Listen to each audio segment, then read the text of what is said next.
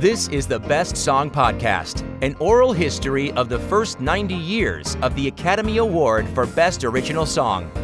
The Best Song Podcast was made possible by the generous support of the following Paulus Educas, Terry Freerks, Tina Fry, Jeff Glazer, Mark Hollingsworth, Douglas Meacham, Mark Smith, the Sokolov family, Colin Stokes, Adrian Quinn Washington, and Ben Watson. Let's settle in now for another year in movie music with host Jeff Commings. Film historians and film buffs point to 1939 as one of the most important years in film history.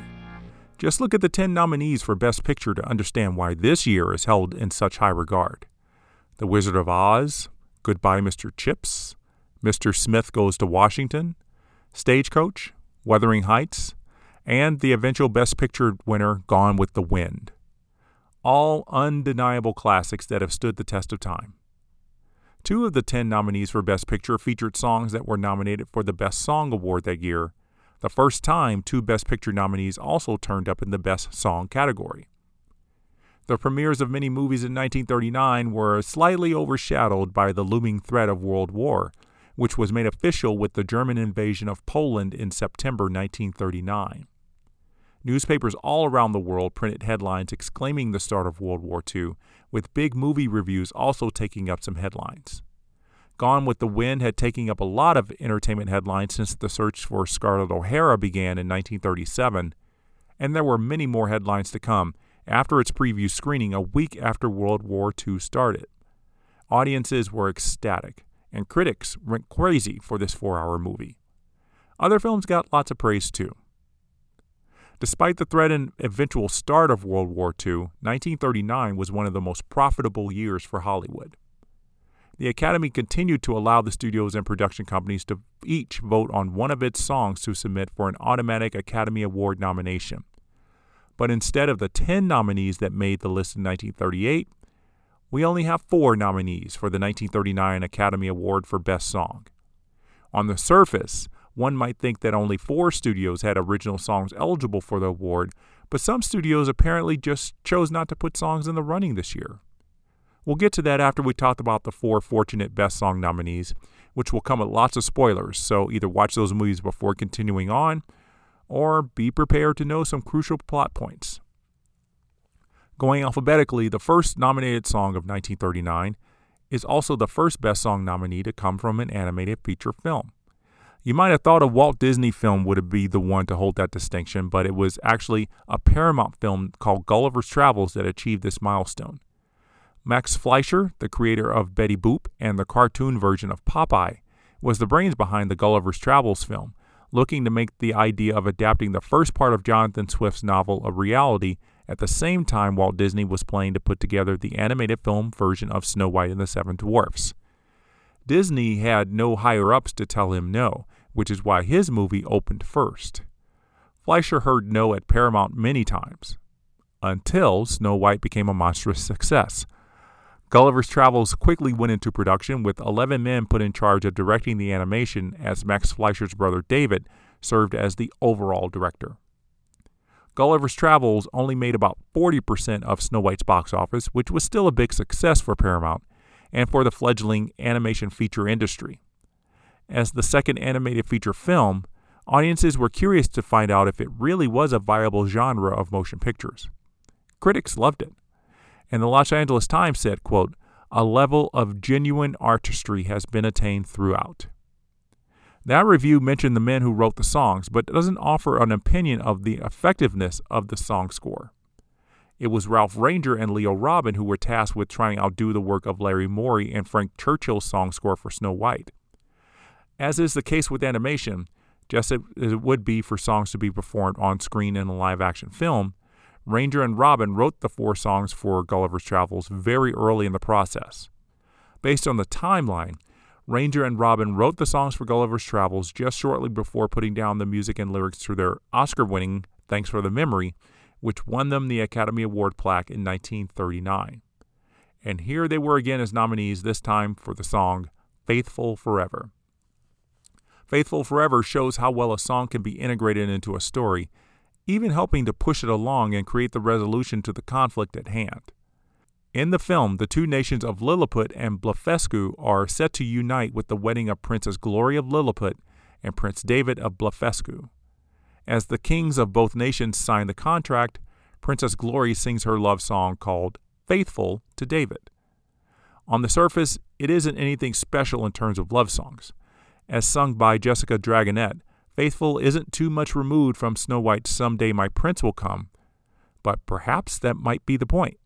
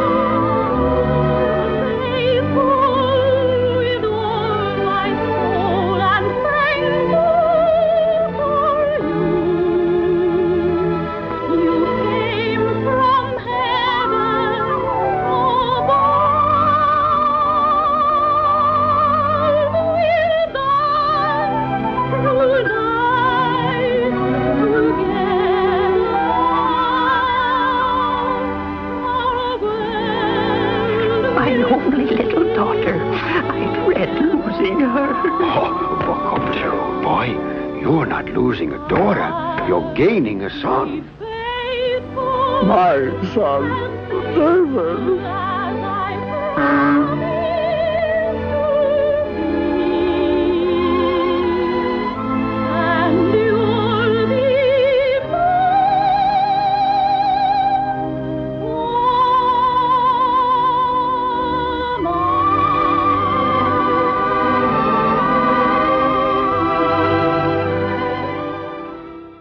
After hearing the song, the king of Blefuscu demands that his son's love song called Forever is the only song to be sung at the wedding. Or there will be no wedding. After he storms out, David turns to Glory and sings Forever to her. It's very similar to the way Prince Charming sings one song to Snow White, though there's an air of sadness here since there is the possibility of no wedding. Forever, forever.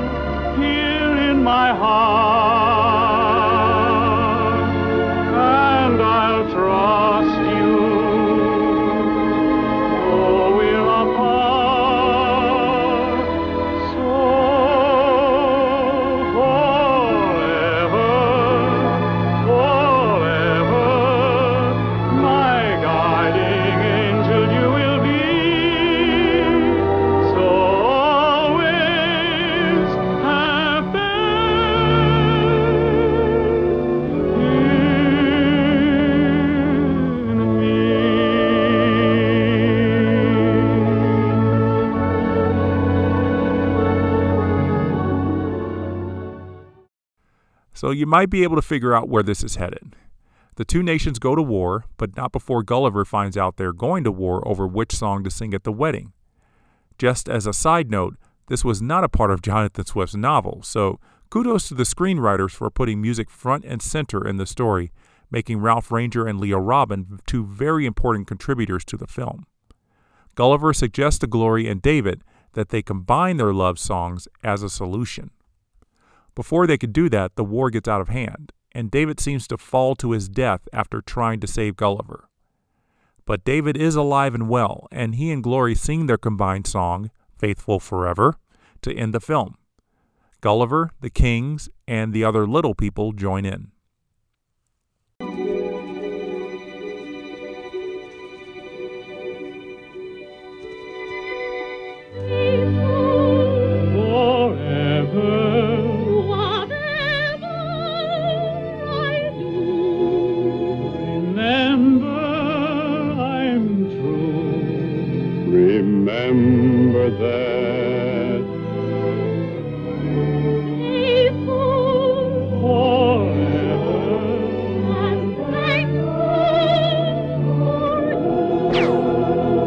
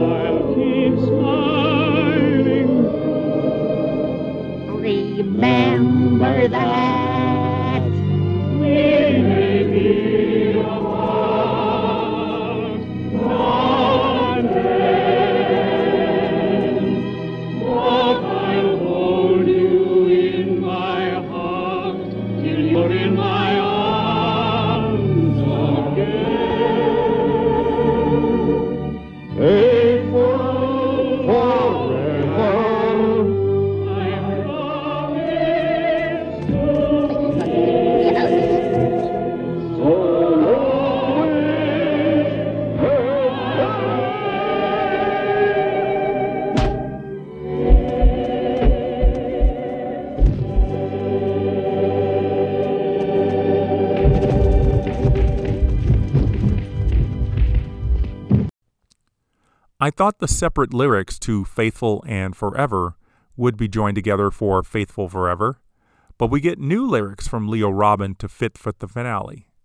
It's not only a love song, but also a song about unity and forgiveness. Rainger was able to combine the two separate melodies superbly. It must have been fun to write these three songs. It's not known if they started with Faithful Forever and broke it apart, or if they started with two songs and then combined them into one. Either way, the artistry of creating Faithful Forever and making it a crucial plot point makes it deserving of the Academy Award nomination. Also earning another Academy Award nomination for the second consecutive year was Irving Berlin, who was still hurting over the fact that his music in Alexander's Ragtime Band didn't turn out the way he wanted. But many of the pre existing songs he wrote were finding a new life, and he was reaping the rewards with hefty royalty checks since he owned the rights to all of his songs. In the meantime, he continued his association with 20th Century Fox, turning out five songs for their 1939 film Second Fiddle. This would be Irving Berlin's final film with 20th Century Fox, as Berlin was looking for more creative control over his music. He turned into a freelance songwriter after this, and naturally, his talents created quite the bidding war. The song which became Berlin's fourth Best Song nomination was I Poured My Heart Into a Song. It comes about 55 minutes into the movie after Tyrone Power's character, a Hollywood studio publicity agent named Jimmy, has discovered the next big actress in Minnesota. She's Trudy Hovland, played by Sonja Henie, who was coming off massive success at the Winter Olympics, winning gold medals in figure skating at the 1928, 1932, and 1936 games. After her final Olympic appearance, she immediately moved to Hollywood and became one of the highest paid actresses. Second Fiddle marked her fifth actual movie role, and like the others before it, Second Fiddle showed off her fine skating skills while giving her a chance to expand her talents as a leading lady. So once Trudy gets to Hollywood and lands the role every woman is coveting, the studio tries to concoct a romance with her and another new talent, Roger, played by singer Rudy Vallée. The press the two get in the magazines helps their exposure, and Jimmy helps out by sending love notes to Trudy with Roger's name on them. In addition to being a send up of the real life search for an actress to play Scarlett O'Hara in Gone with the Wind, Second Fiddle also turns into a variation of the Cyrano de Bergerac story, where Jimmy is expressing his love for Trudy through the notes that he signs in Roger's name. At the height of this faked romance, Jimmy writes, I poured my heart into a song for Roger to sing to Trudy. We see Jimmy writing out the song at the piano, even though we had not been told that he has the talent for songwriting. Watching Jimmy work out the song on the piano somewhat resembles the way Berlin crafts his songs, trying out various chords until he finds the right ones. Though sometimes it's a more talented pianist who is helping Berlin find the right notes for his songs and getting no credit for it, unfortunately. As is the case of Second Fiddle, there is no record of the man who served as Berlin's musical secretary, but it's likely they helped Berlin get the notes to match the lyrics. I poured my heart into a song, and when you hear it, please remember from the start. You won't be hearing just the words and tune of a song, you will be listening to my heart.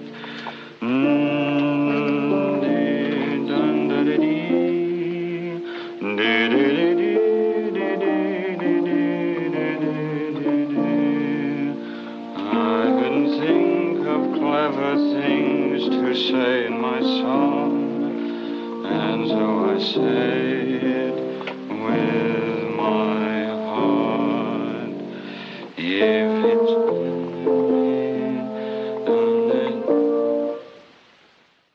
Jimmy is interrupted by his boss, who sees that Jimmy is falling for Trudy, but doesn't say anything. In the next scene, Roger performs the fully orchestrated version of I Poured My Heart Into a Song, dedicating it to Trudy. During the performance, the film cuts to Jimmy at home listening to Roger sing on the radio, looking forlorn that he is not able to speak the truth.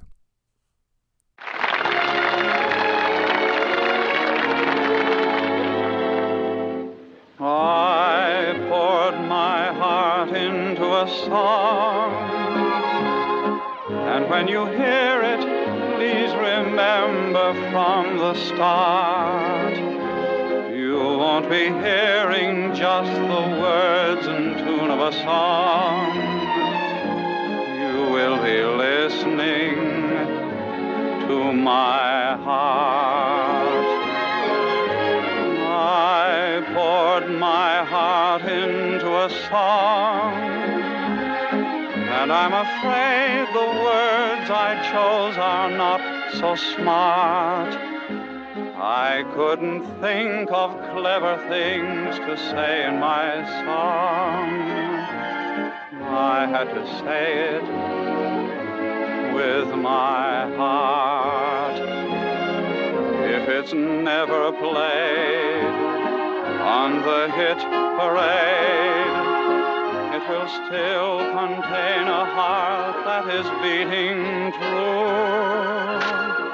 If it's not a hit, I won't mind a bit, long as it conveys the love that I bear for you. Here is my heart wrapped in a song. And if you take it, please don't tear my song apart. For if you do, you won't be just destroying a song. You will be tearing up my heart.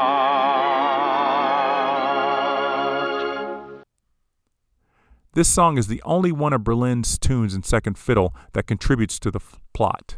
The others are either performances as part of film production or involve some lavish dance number or extended sequence showing Sonja Henie skating on ice. Critics pointed out that Berlin's song score was the highlight of Second Fiddle, with New York critic Harold Barnes saying Berlin, quote, has composed some fetching ballads which do more than anything else in Second Fiddle to keep it beguiling, end quote. The fact that the music department at 20th Century Fox picked I Poured My Heart Into a Song showed how Hollywood realized that big splashy numbers weren't the best picks for an Academy Award nomination, but rather more intimate songs that could not be removed from the film without creating a gaping hole. It didn't necessarily mean that the big splashy 10 minute dance numbers won't continue to appear in Hollywood musicals, but going forward, we won't see many of them as Best Song Academy Award nominees.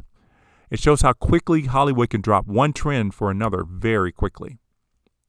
Remember that it was only five years earlier that the Best Song category was introduced at the Academy Awards, with two big production numbers lasting more than 10 minutes winning the award.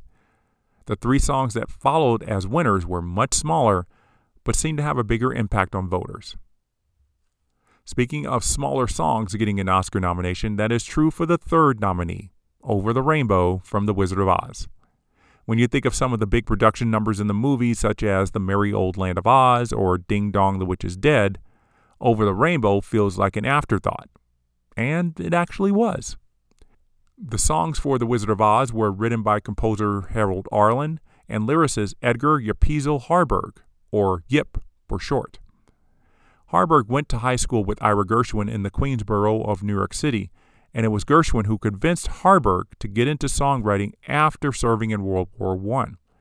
In 1932, he and composer Jay Gorney wrote the unofficial anthem for the Great Depression called Brother Can You Spare a Dime for the Broadway musical Revue Americana.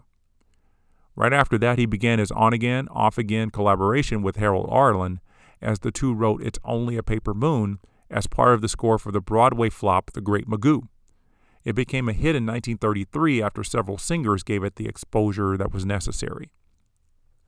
Before writing Paper Moon, Arlen was part of a successful songwriting duo as well, composing Stormy Weather and Get Happy with Ted Koehler. The two kept their songwriting partnership even though Harburg was the one who was assigned to write lyrics for The Wizard of Oz. When Arlen and Harburg started writing the songs, the ones taking place in Oz came first. Those came rather quickly, especially the introductory songs for the Scarecrow, the Tin Man, and the Lion, because Arlen used the same melody for all three. Just before filming was set to start, producer Mervyn LeRoy realized that Judy Garland didn't have a song of her own in the film. He pressured Arlen and Harburg to give Dorothy Gale her own song, and it had to come while she was still in Kansas. They weren't keen on a dramatic song in the film made for children, but they obliged on what would become their hardest song of the film to write. The story of Arlen finding the melody for Over the Rainbow is one of Hollywood lore. He and his wife were driving to Grauman's Chinese Theater in Los Angeles to catch a movie. On the way there, the first seven notes of the song, da da da da da da da, just came to him out of the blue. He asked his wife to pull over, and luckily he had some manuscript paper on hand for him to scribble down the notes. Needless to say, they didn't go to the movie that night. Harburg spent a couple of days trying to fit things associated with rainbows into the melody, especially the beginning two notes that span an entire octave. So here's the song as performed in the film, including the bridge of the song that contains the lyric, Where troubles melt like lemon drops way above the chimney tops. Arlen has said that an MGM executive called those notes like the notes for a child's piano exercise.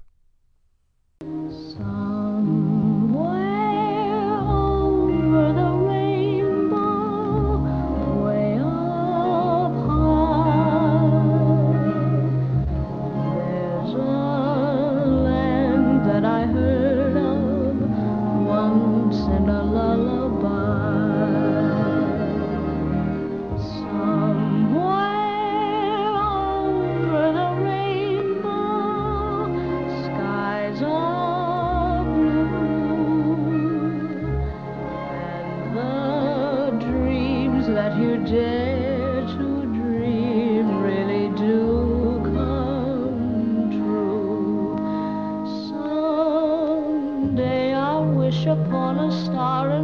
up where the clouds are far behind me.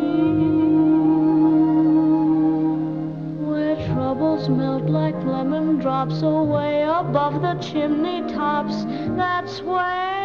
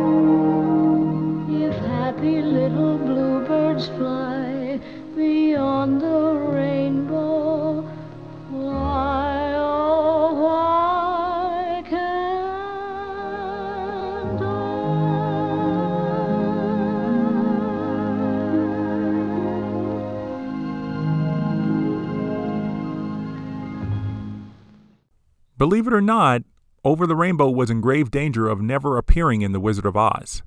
Louis B. Mayer, the head of MGM, thought the song performance slowed down the plot and meant more time before Dorothy goes to Oz. He also wasn't enamored with the idea of 16 year old Judy Garland singing it either, thinking her voice was too mature. Arlen, Harburg, Leroy, and Fox's musical guru Arthur Freed protested Mayer's decision, continuing to press him to leave the song in the movie as an anthem for universal longing. After a Los Angeles preview screening applauded the song, and after just about everyone associated with the film pleaded with them, Mayer changed his mind. But the one decision he made that stuck was taking out a reprise of Over the Rainbow in the film when Dorothy is locked in the witch's castle looking at the hourglass tick away. Judy Garland was supposed to sing a brief version live on the set before we see Aunt Em in the big crystal ball. That part of the scene remained, but when you hear Dorothy say, I'm frightened, Em, that is where her song performance was to end. Over the Rainbow is the ultimate I want song, in which a character vocalizes their true desires, especially a wish to escape their present situation. Listen to any of your favorite movie songs performed as a solo by the main character. That is mostly an I Want song. The standard was set by Someday My Prince Will Come and realized again by Over the Rainbow. There is a verse that precedes the song opening that we all know, and it's not often performed. It goes, When all the world is a hopeless jumble and the raindrops tumble all around, heaven opens a magic lane. When all the clouds darken up the skyway, there's a rainbow highway to be found leading from your window pane to a place behind the sun, just a step beyond the rain. Judy Garland speaks the words beyond the rain before starting over the rainbow in the film, which suggests that Harburg wanted some of his lyrics from that opening verse to show up in the film. No one expected The Wizard of Oz to make money. It cost almost $3 million to make, which was not far behind the 3.8 million to make Gone with the Wind. The Wizard of Oz made 3 million in its first run, but adding in marketing costs, the movie lost a lot of money. But critics liked it, and they liked Judy Garland. And it was undeniable that Over the Rainbow should be the song that MGM put up for Academy Award consideration. No other song in The Wizard of Oz really stood up to the same caliber, though the big production number Ding Dong the Witch is Dead might have been a close second and the fact that Ding Dong the Witch is Dead has become part of the public vernacular when talking about a bad person's demise shows how popular the song has become. Over the Rainbow was the first Oscar nominated song to be introduced by a child character. The fourth and final nominated song of 1939 was also introduced by children, and it's called Wishing from the movie Love Affair. The movie was fairly controversial when it was released, almost condoning adultery as it concerned characters played by Irene Dunne and Charles Boyer when they meet on a ship bound for New York from Italy. On the final night of the trip, Boyer's character, Michel, talks about having written a song about making wishes come true. Michel is a playboy who travels the world with no apparent ambition, but this is the first time we learn of him having any songwriting talent. Dunne's character, Terry, is a singer, so it might have been a wiser choice to have her talk about writing the song. But anyway, Michel speaks the lyrics that he had been working on. I wrote a song once about wishing. That's nice. Oh, what? no, no, I didn't mean that. I mean, it was. It was not bad. You know, one day I'm going to learn your language and be very funny, too. I'm sorry. How does it go? Hmm? Oh, I forget. But it meant if you wish very hard with your mind, and if you wish very strong in your heart, and if you keep on wishing long enough and strong enough. You get what you want for Christmas? Yes. The two agree to meet at the top of the Empire State Building in six months after they had developed their potential careers. Michel makes it there, but Terry is hit by a car just outside the building and left paralyzed. She recuperates at a hospital near an orphanage, and three girls hop the fence to perform Michel's song, which Terry seems to have put to music as she convalesced. Terry plays just a ukulele as the girls sing the tender lyrics that speak of working to make wishes come true. One, two. Wishing will make it so. Just keep on wishing,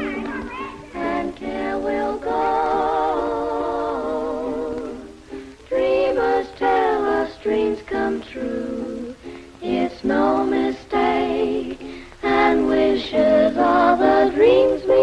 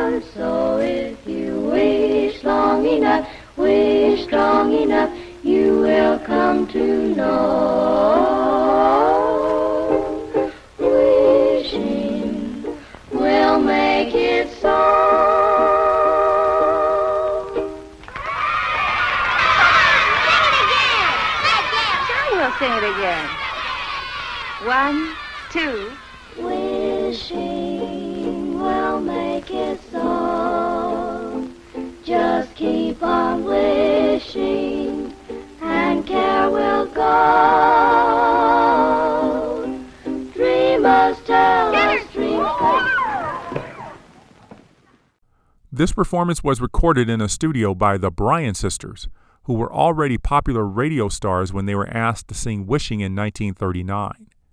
They had also been making film appearances, but this recording of Wishing might have been the highlight of their career, especially when it climbed close to the top of the hit parade list.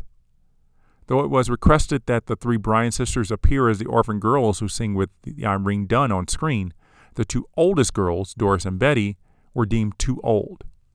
So the youngest sister Gwen appeared with two child actresses in the scene. So Terry gets a job working at the orphanage as the music director, and she has taught the children to perform the song at a benefit concert on Christmas Day. She isn't feeling well, so she can't attend. The children visit her home and perform an a cappella version of the song. This version is sung by Robert Mitchell's boy choir. One, two. Now, now, not too loud. There's a baby upstairs. One, two. Just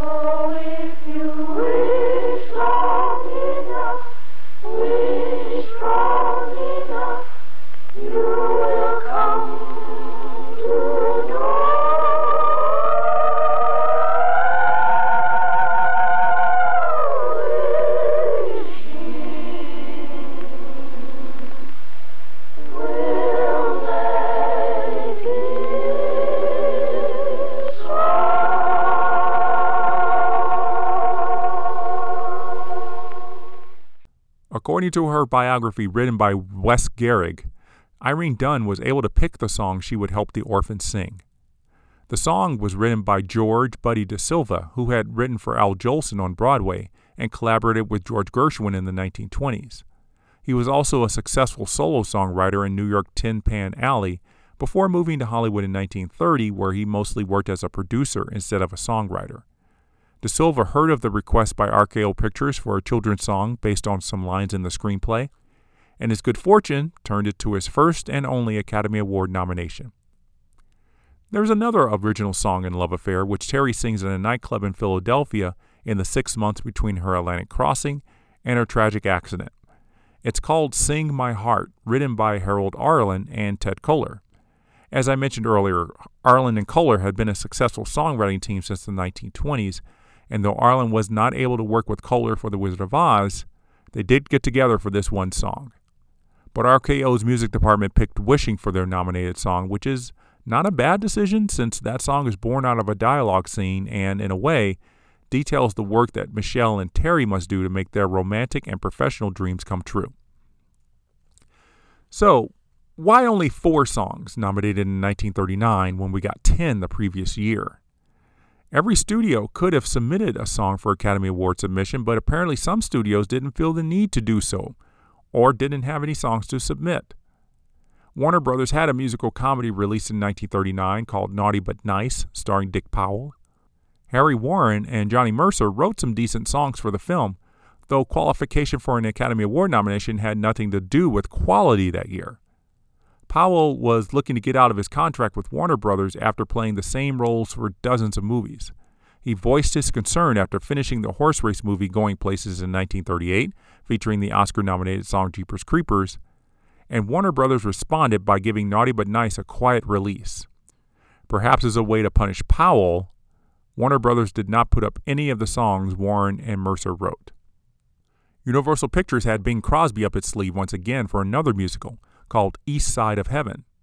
Johnny Burke and James Monaco wrote four songs for Bing Crosby to sing in the film, and they all became hits.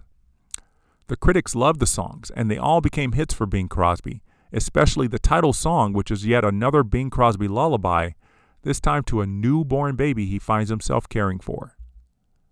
Would you listen to a story, the most amazing story that you've ever heard?